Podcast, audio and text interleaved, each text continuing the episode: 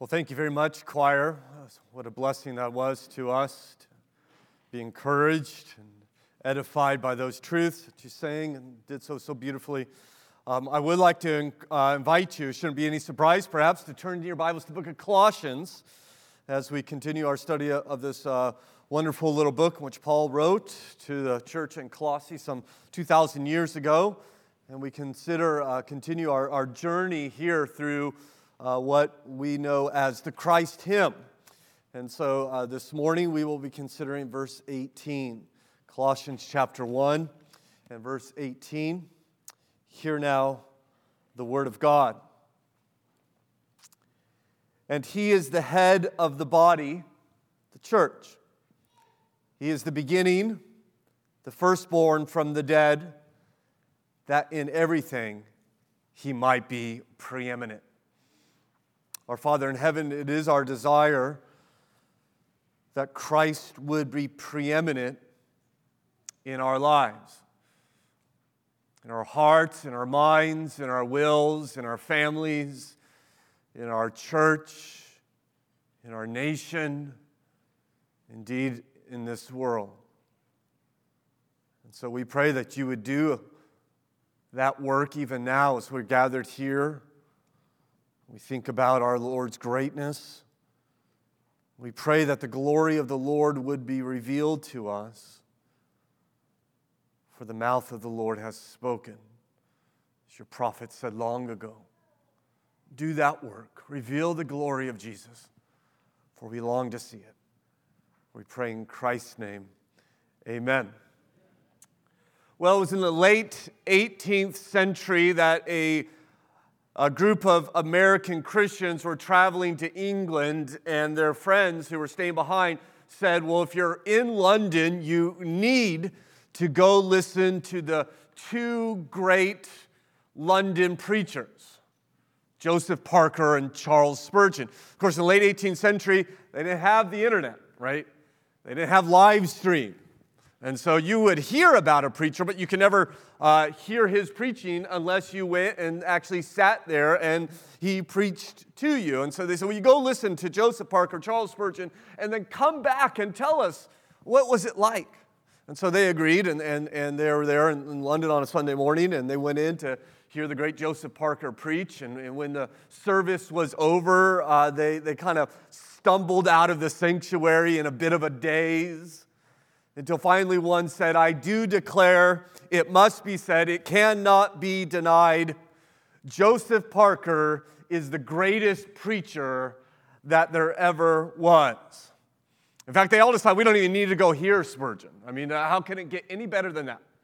And yet, someone uh, mentioned, well, we did tell our friends that we would come back and give a report on both men. And so they, they agreed to go. And that evening, they went to the, uh, the, the Metropolitan Tabernacle to hear Spurgeon preach. And when the service was over, they kind of stumbled out of the sanctuary in a bit of a daze until one finally said, I do declare, it must be said, and it cannot be denied, that Jesus Christ is the greatest Savior that ever there was. I think it's this truth that the Apostle Paul is driving at in the Christ these verses here in verses 15 through 20 of first uh, of Colossians, excuse me, it's one of the greatest collection of truths condensed down of the Lord Jesus Christ. We have discovered that he put it in a hymn form, though it's somewhat hidden to us. It wouldn't have been to the original readers this lyrical form because Paul simply does not want to fill their minds with truth. He wants to fill their hearts with praise. Praise to this one of whom he writes. Of course, Christmas is a time of, of worship, isn't it? You, you read the, the nativity accounts, as I'm sure you had in, in, in Mark and, uh, excuse me, Matthew and Luke, and, and you don't, what you don't find is Elizabeth cooking a dinner and, and uh, Zechariah lighting a tree and Mary wrapping presents and the angels sending out cards and the shepherds doing a little shopping. What we see instead is Elizabeth and Zechariah and Mary and the angels and shepherds, and they're all responding in one way in awe and adoration and worship. Of course, it's very clear with the Magi, for they would even declare, Where is he who has been born King of the Jews? For we have come to worship him. We'll hear the angels sing elsewhere in Scripture Holy, holy, holy is the Lord, worthy to be worshiped. The heavenly saints will sing before the Lamb. Great and amazing are your deeds, O Lord God Almighty. You see, Christians worship a person. Person that was born some 2,000 years ago, laid in a manger in Bethlehem. History knows him as Jesus of Nazareth. Even the choir has come and, and led us this morning singing, Come and Worship. This is what we do as Christians. We worship this man, Jesus. Of course, what does that mean when we say we worship Jesus? Does that mean we sing to Jesus? I mean, the, the, the Magi did, we read in, in Luke, uh, Matthew's gospel, excuse me, in chapter 2, going into the house, they saw the child with Mary, his mother, and they fell down and worshiped him. What does that mean? Did, they sing songs? Maybe, but I doubt it. And so they nevertheless worshiped. We worship Jesus. So does that, that simply mean we're like a fan club for Jesus? Right? We're the Jesus fan club? Do we give to Jesus what teens give to pop idols and adults give to politicians? Is that what we mean when we say I worship Jesus? Is are we saying Jesus is my hero? He's my role model? No, of course not. You see, to worship Jesus is not simply to admire Jesus, but it is to orient your entire life around Jesus to give to Him unwavering loyalty, to give to Him exclusive commitment, to give to Him your highest affections, believing that His worth is unsurpassed and that His name is excellent and His compassion is unfailing and His condescension is wonderful and His mercy is tender and His grace is lavish. We therefore adore and we serve and we obey. We worship a person named Jesus. And that, by the way, is utterly unique in the world's religions. No, no other religion uh, uh, in this world will, will claim to worship a person. And they revere many persons. Muslims, of course, revere Muhammad, and Judaism reveres Moses and David, and, and Buddhism reveres Gautama. But they don't, they don't suggest that we should worship these individuals. That would be heresy in their mind. They, they, they would reject such an idea. And of course, the non religious mind would reject it as well. The, the, the modern mind shudders at the thought of worshiping another person. To exalt someone so highly is to do violence to your own self image and your own self esteem, which I think is perhaps the chief of American sins in our day, to think badly about yourself. And so Christianity comes along, in particular the book of Colossians, and it makes this singular claim that there is a person, this baby in the manger, the one who grew up and lived and died, this Jesus is to be worshiped. And Paul will tell us, I think, at least three reasons why in verse 18 uh, that Jesus reigns over the church, reigns over death, and reigns over all. Those will be the three points in this message this morning. And they're going to be out of order, I'm afraid, on your notes, but uh, you'll be able to follow along nevertheless, I'm sure. So consider, first of all, that Jesus reigns over the church. Look once again what Paul says here in verse 18. And he is head of the body, the church. Head of the body, the church. Now, I mentioned that this is uh, a hymn, it's in a lyrical form. Um, there are two verses in this hymn, this Christ hymn. So again, look, look up in verse 15. And I'm going to uh, try to identify the, the lyrical phrases, or at least the repeated phrases at least. You notice, He is, notice that phrase, the image of the invisible God, the firstborn of all creation. And then we get down to verse 18. We read, He is the head of the body, the church. He is the beginning, the firstborn from the dead. And so you have really two verses, and then the, the subsequent verses following those kind of unfold what that means. And so the first verse, verses 15 through 17, talk about Jesus being uh, uh, Lord over, over creation. He's, he, every part of the cosmos has been created by him. Right? And we saw this over the last two Sundays that, that through him uh, all things are made and, and everything's made for him and everything is sustained in him. And so he reigns over all of, all of the cosmos. Now we come to the second verse of this Christ hymn and we see Jesus reigns over the church. He reigns over the cosmos, and now we find out he reigns over the church, which, to be honest, I think is kind of anticlimactic, isn't it?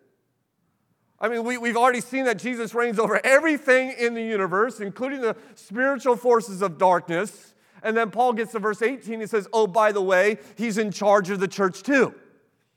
Right? I mean, it'd be like saying he reigns over all the armies of the world and the local preschool. He, he, he created all life and he's good at whistling. Okay? I mean, it just it doesn't seem to fit, at least in uh, perhaps many people's minds. I mean, you ask the average person on the street, what comes to mind when you think of the church? Right? That might be a good experiment. What, what comes to mind? What do you think about when you think of the church? And I think the man on the street, many of them are going to say, well, I, I think of a, uh, an irrelevant uh, religious club. Right? It, I, I, know they're there. I don't know what they do. I it's like a Rotary Club for Jesus. I, I'm not sure what's going on there. Or maybe some stodgy, outdated institution. Maybe some people will have a positive view of the church. Maybe they'll say, Well, I'm glad we have them in our community. Uh, they're nice to have around, I suppose. I'm sure they do good work. Some, some people tolerate the church, others think it should be opposed, right? You, do, you are aware of this. There are those who think, hey, the church is, is dangerous, right? There's dangers in organized religion, right? Played like the minor chord at that point. Oh, that's very scary. Organized religion in, in a lot of people's minds. Uh, almost everyone kind of feels uh, somewhat, a little bit at least, embarrassed about the church, except Jesus. Jesus doesn't. In fact, Jesus so cl- closely identifies with the church that he calls it his body. The body of Christ. Is that not extraordinary? In fact, Paul will use this phrase many different times in Scripture. In, in the book of Romans and 1 Corinthians, Paul will call the church the body of Christ in order to emphasize how we're connected to one another. And so he'll explain things like, You're the finger, and I'm the toe, and, and she's the ear, and he's the belly, and, and, and we all, we're all, all together. We put us all together, and we, we make up a body. We're all united together. This is why when we receive new members at Hamilton Baptist Church, we make vows to one another to emphasize the unity and the commitment that we have to one another as the, uh, a manifestation of the local uh, church or the, the, the body of Christ. But in, in the book of Colossians, when he calls the church, the body of Christ. He does this in the book of Ephesians as well. He's not emphasizing that we're connected to one another, but he's emphasizing that we're connected to Jesus. That we, the church, uh, is the body and he's the head. right there, and he is the head of the body, the church. Now, what does it mean that he's the head? Well, it means he's in charge. It, it means he's Lord. It means he's king. It means he reigns. The head commands the body, the head guides the body. So Christ commands the church, he directs the church. And so he decides what we do as a church. Right? He decides who's part of it. He decides how we worship. He decides how we organize. He decides what kind of leaders. He decides what gets taught. He decides how we behave. All right? He decides what mission we are on. Jesus is the head. He decides. Therefore, this little church exists not simply to, to get us through another year. I mean, let's see if we can make it to year 132, Hamilton Baptist Church. That's not why we exist. We exist to do what Christ has told us to do. We exist to live lives of love and forgiveness and grace. We, we, live, we exist to show the world, our neighbors, and our families, and indeed one another, a new way to live, including sacrificial love and uh, neighbor love and God honoring worship and indomitable joy and peace. Right? We exist to continue the mission in which Christ has come. As the Father sent uh, me, so now I send you, he says. What is that mission? It is to make disciples for the glory of God. We exist to do what Jesus has told us to do. He is the head. We are the body. We are to follow him. So why? God willing, I don't know if you heard, we're going to plant a church in about 10 months. Right? Lovettsville Baptist Church. Why are we planting a church? Is that easy thing to do? No. Is, is that, is, is that going to send many people out of here? Yeah. Is that going to be hard? Yes. Is that difficult? Yes. Why do we do it then? Because Jesus is in charge. And he tells us to do these things. And so we follow what he says. Christ is in charge. In case it's unclear who's in charge around here, let me be very clear Jesus is in charge. So there's no man with a, you know, a fancy robe and a big hat sitting on his throne making stuff up as he goes along. Right? We don't have some king on a throne. There's no archbishop. Praise God, there's no celebrity pastor in skinny jeans, right? We don't, we don't have any powerful families here running the show and dictating what it's supposed to, where we're going and what's supposed to happen. We're, you know what? The elders are not even in charge in the sense that they rule the church. Now, certainly the Bible uh, is very clear that the elders have authority in the church, but their authority is only legitimate to the degree in which they follow the Lord's instruction. He is in charge. And so I, I will tell you, as occasionally I do, um, just to remind you, it is, by the way, a great honor for me to be a pastor, to be an elder, to be a preacher. I love doing that. I, I, I'm so thankful that I get to do that. But the far greater honor to me is not being a pastor, but it is being a member of this church. I am a member of Hamilton Baptist Church who happens to pastor. And you are a member of Hamilton Baptist Church who happens to do this and happens to do that. And together we all follow the Lord's instruction. Together we all stand on the same ground there at the foot of the cross. Together we all recognize we are sinners saved by grace. And together we look to Christ as our head and Christ as our guide and Christ to give us direction and guidance. God has not, just as He gathered His people into Israel, now He gathers them into the church, which is manifest in local bodies throughout this world. And He has done so in order to rule and reign and guide us. And He is able to do so because He lived and He died and He rose again. And so consider, secondly, that Jesus reigns over death. Look what Paul says here in verse 18 He is the beginning the firstborn from the dead. Now, we've already seen in our study of Colossians that the firstborn is a reference to rank, uh, supremacy, authority. And so we see that Jesus reigns over death. He does so because he himself has been raised from the dead. Now, I know I'm getting my holidays mixed up a little bit here. But it is a glorious truth that who Christ is. He is certainly not just the God in flesh, He is the Lord over death itself, the one who has been raised from the dead. This, of course, is the core, this is the heart of the Christian faith.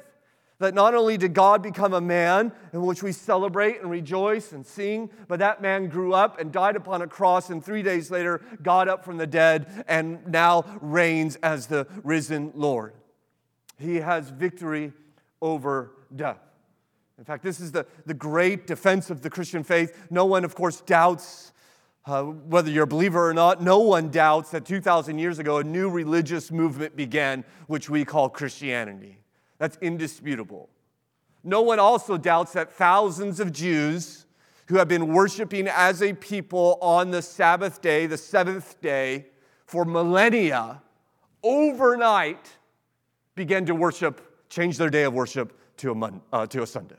No one doubts that. No one doubts that those same Jews began to worship with their ancestral enemies, the Gentiles all that is historically indisputable. It all happened pretty much overnight. The radically transformed people. The question is what, what accounts for such transfer, transformation? What accounts for such change? Something happened. Well, what did they tell us? Well, they testified they saw Jesus rise from the dead. He got up and they ate with him and, and they spent time with him. Right? I mean, it is, it is interesting to me that we don't know where Jesus is buried. We have no idea. Isn't that fascinating? They lost the tomb. Right? Don't, if you ever go to the, uh, the, the Holy Lands, don't believe the tour guide. We have no idea where he is buried. That's amazing. How's that possible? We have, listen, we have shrines for dead prophets. We have shrines for dead church leaders. You could go and, and venerate the tomb of Spurgeon if you, if you wanted, or Joseph Parker. I don't know why you would, but you could. You could go to where they are buried, and yet there is zero historical evidence that anyone did that for Jesus.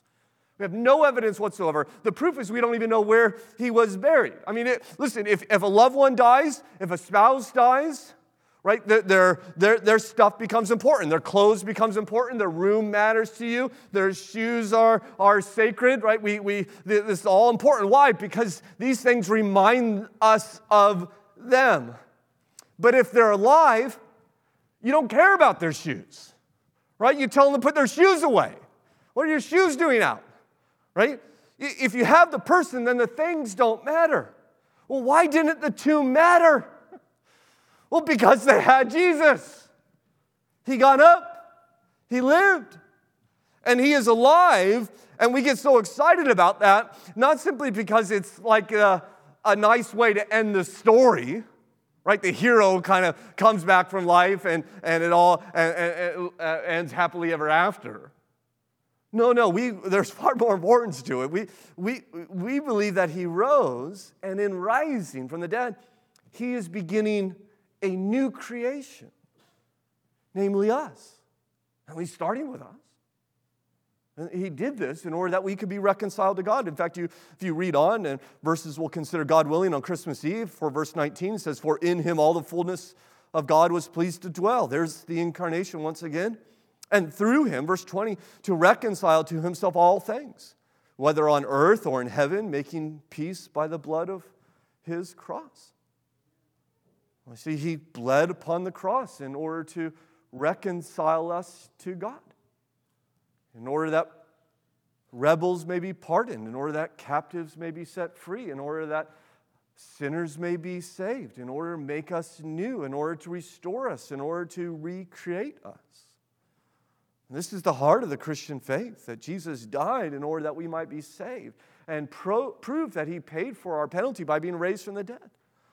And that if we trust him, if we yield our life to him, if we put our faith in him, that we too might be saved. The Bible tells us for if we confess uh, with our mouth that Jesus is Lord and believe in our hearts that God raised him from the dead, we will be saved.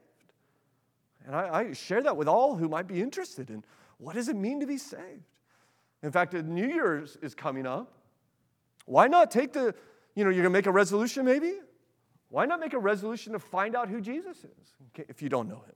Why not make a resolution to read the four Gospels? Those are the Matthew, Mark, Luke, and John, the first four books in the New Testament. They're the stories of Jesus. And take, each one will take you about an hour to read. You might even say, oh, you know, in January, I'm going to read those four Gospels just to, to see for myself who Jesus might be, that he might reveal himself to you.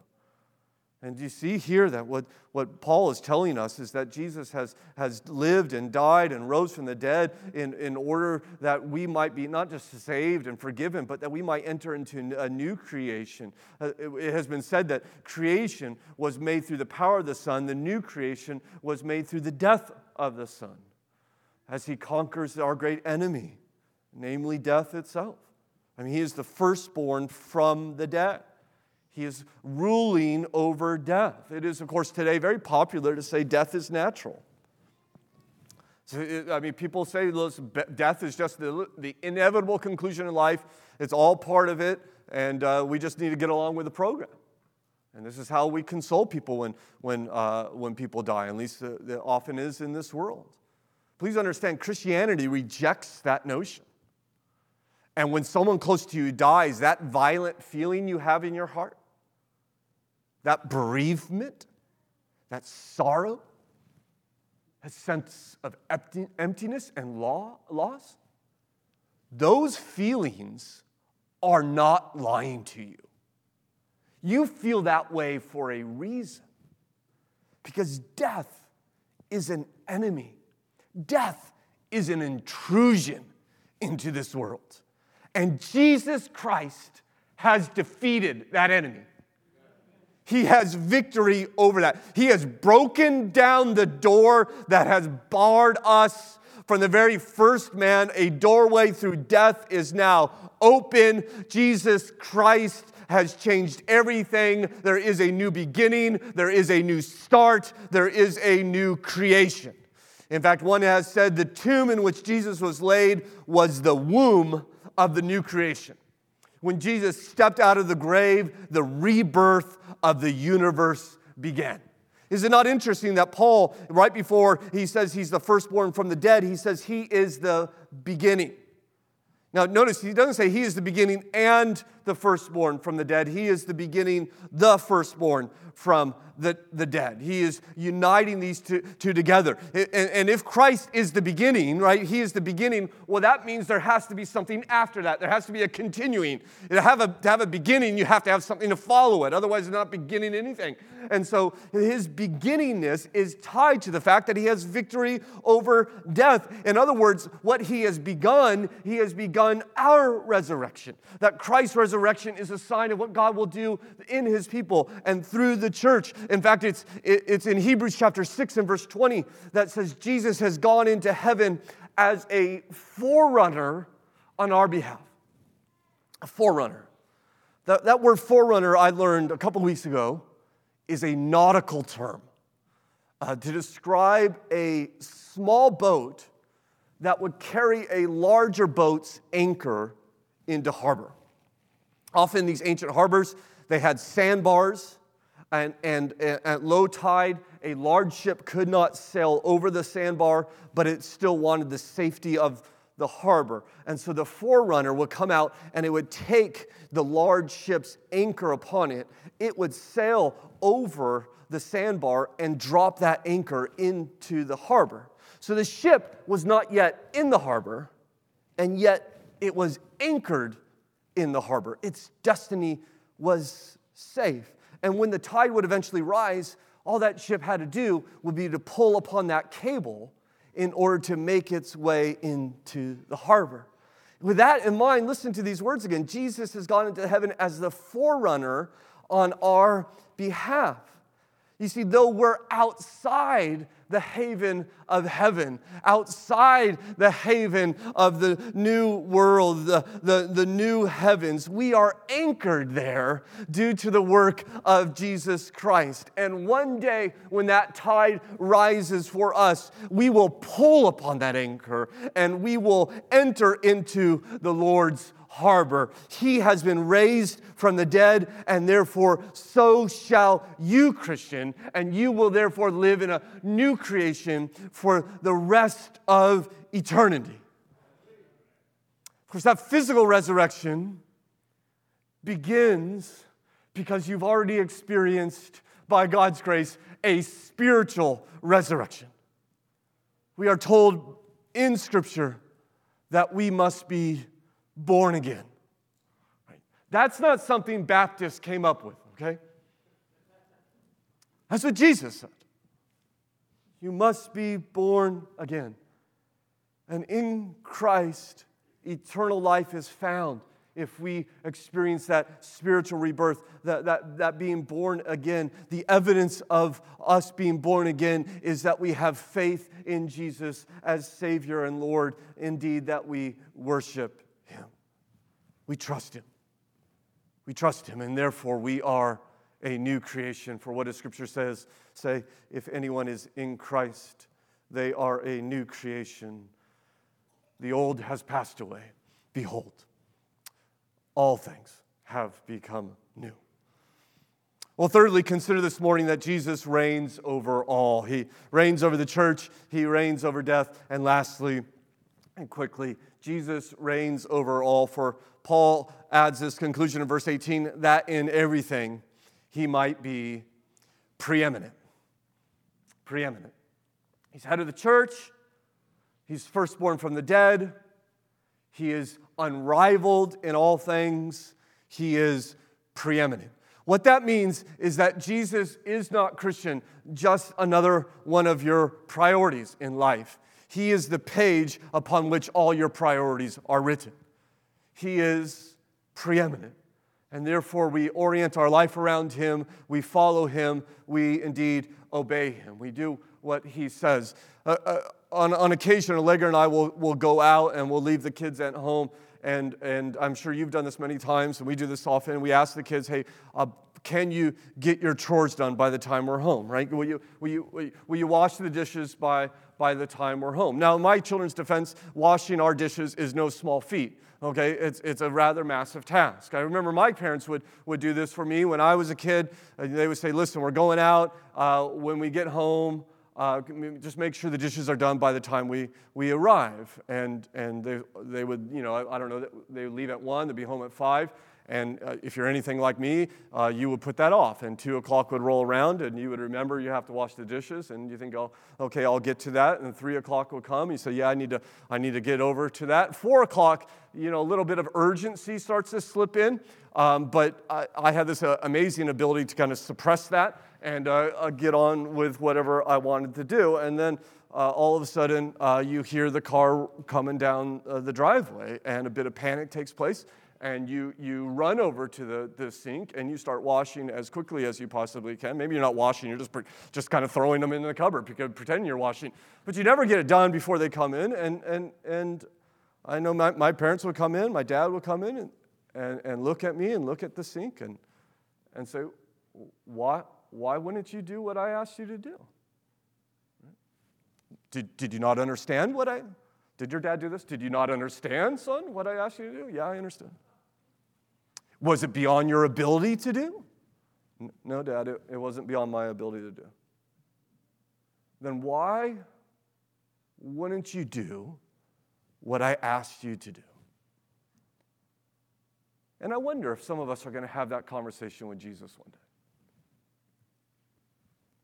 I wonder if, if we're going to stand before Jesus and say, you know what, Jesus, times have changed and we loved each other and you know, who really cares about a, a, a marriage and a ring and, and, all the rest? And so we just kind of went on with what we wanted to do. And I wonder if he's going to say, well, but why didn't you do what I asked you to do?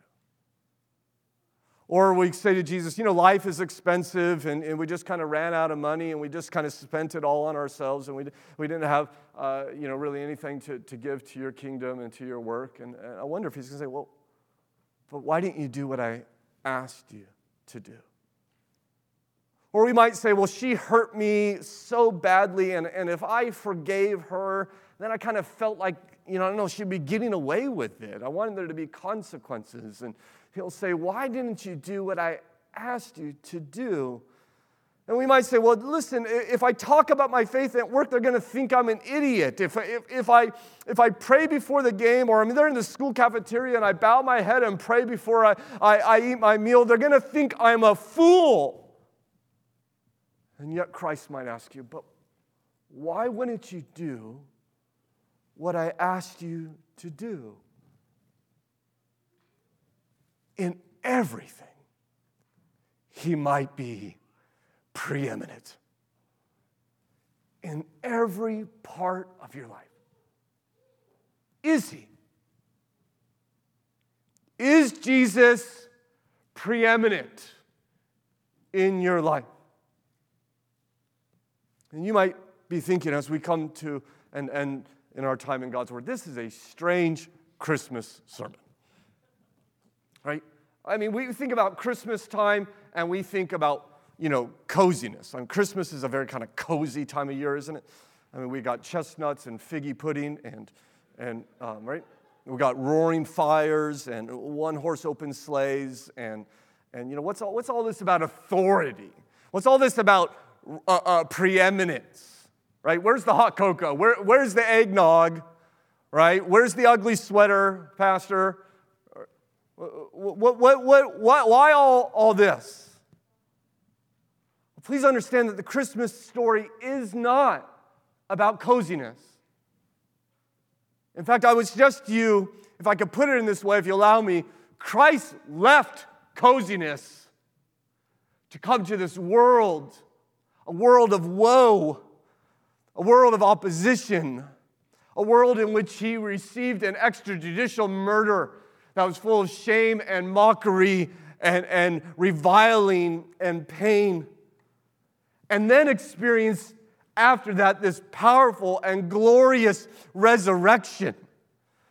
that he did not consider equality with God a thing to be grasped, but made himself nothing, taking the form of a servant, becoming obedient, obedient even to the point of death. Right? He did that. That's what Christmas is about. But that's not where it ends. Therefore, God has highly exalted him and given him a name that is above every name, that at the name of Jesus, every knee should bow in heaven and on earth and under the earth, and every tongue confess that Jesus Christ is Lord. To the glory of God the Father in everything, he must be preeminent. That's what Christmas is about. That's what a Christian understands. Christian, a Christian declares the last thing I want in this life is coziness. In fact, I understand that if I'm a Christian, I will not have all the things I would have if I wasn't a Christian. And I won't have the, the, the leisure I'd have if I wasn't a Christian. And I won't have the reputation I'd have if I wasn't a Christian because I'm not living for my financial goals. I'm not living for the home of my dreams. I'm not living so I can keep my figure. I'm not living for my grandchildren and all the rest. I live for Jesus. In everything, He is preeminent. We look at what Christ has done for us and we declare, I want to live for Him. Indeed, I want to worship Him. I want to worship Him. We see this as I close in the life of Eric Liddell, that great Olympian who won the gold medal in the Paris Olympics in 1924 in the 400. He would describe that race saying, I ran the first 200 as hard as I could and I ran the second 200 with God's help even faster.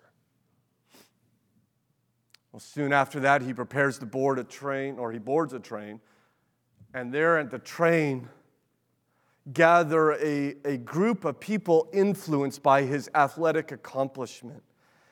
And to their dismay and confusion, this triumphant Olympian has decided to turn his back upon athletic glory to move to China in order to teach children at a missionary school. Many conclude, what a waste of talent.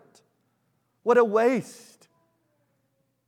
Perhaps they did so until he rolls down the window and he puts his head out of that train car and he shouts to all who have gathered, Christ for the world for the world needs Christ. And then the Olympian began to sing with his head sticking out of that train car. Jesus shall reign wherever the sun does its successive journeys run. His kingdom stretch from shore to shore till moons shall wax and wane no more. And off to China he would go just for a few more years before he would die tragically as a beloved teacher of Chinese children of the Savior of the world. What a strange life. What a waste, many might say. Unless Jesus is preeminent. He is. I declare to you today, it must be said, and it cannot be denied, that Jesus Christ is the greatest Savior that ever there was. Our Father in heaven, may Christ reign in us. May He have preeminence in everything. I pray for the power and the willingness of repentance where it is needed, of faith where it is required, of transformation which is desperately sought amongst your people. May he, his preeminence rise and grow in our hearts and minds and wills that we too might live for the glory of Jesus. For we ask it in Christ's name. Amen. Amen. We invite you to stand.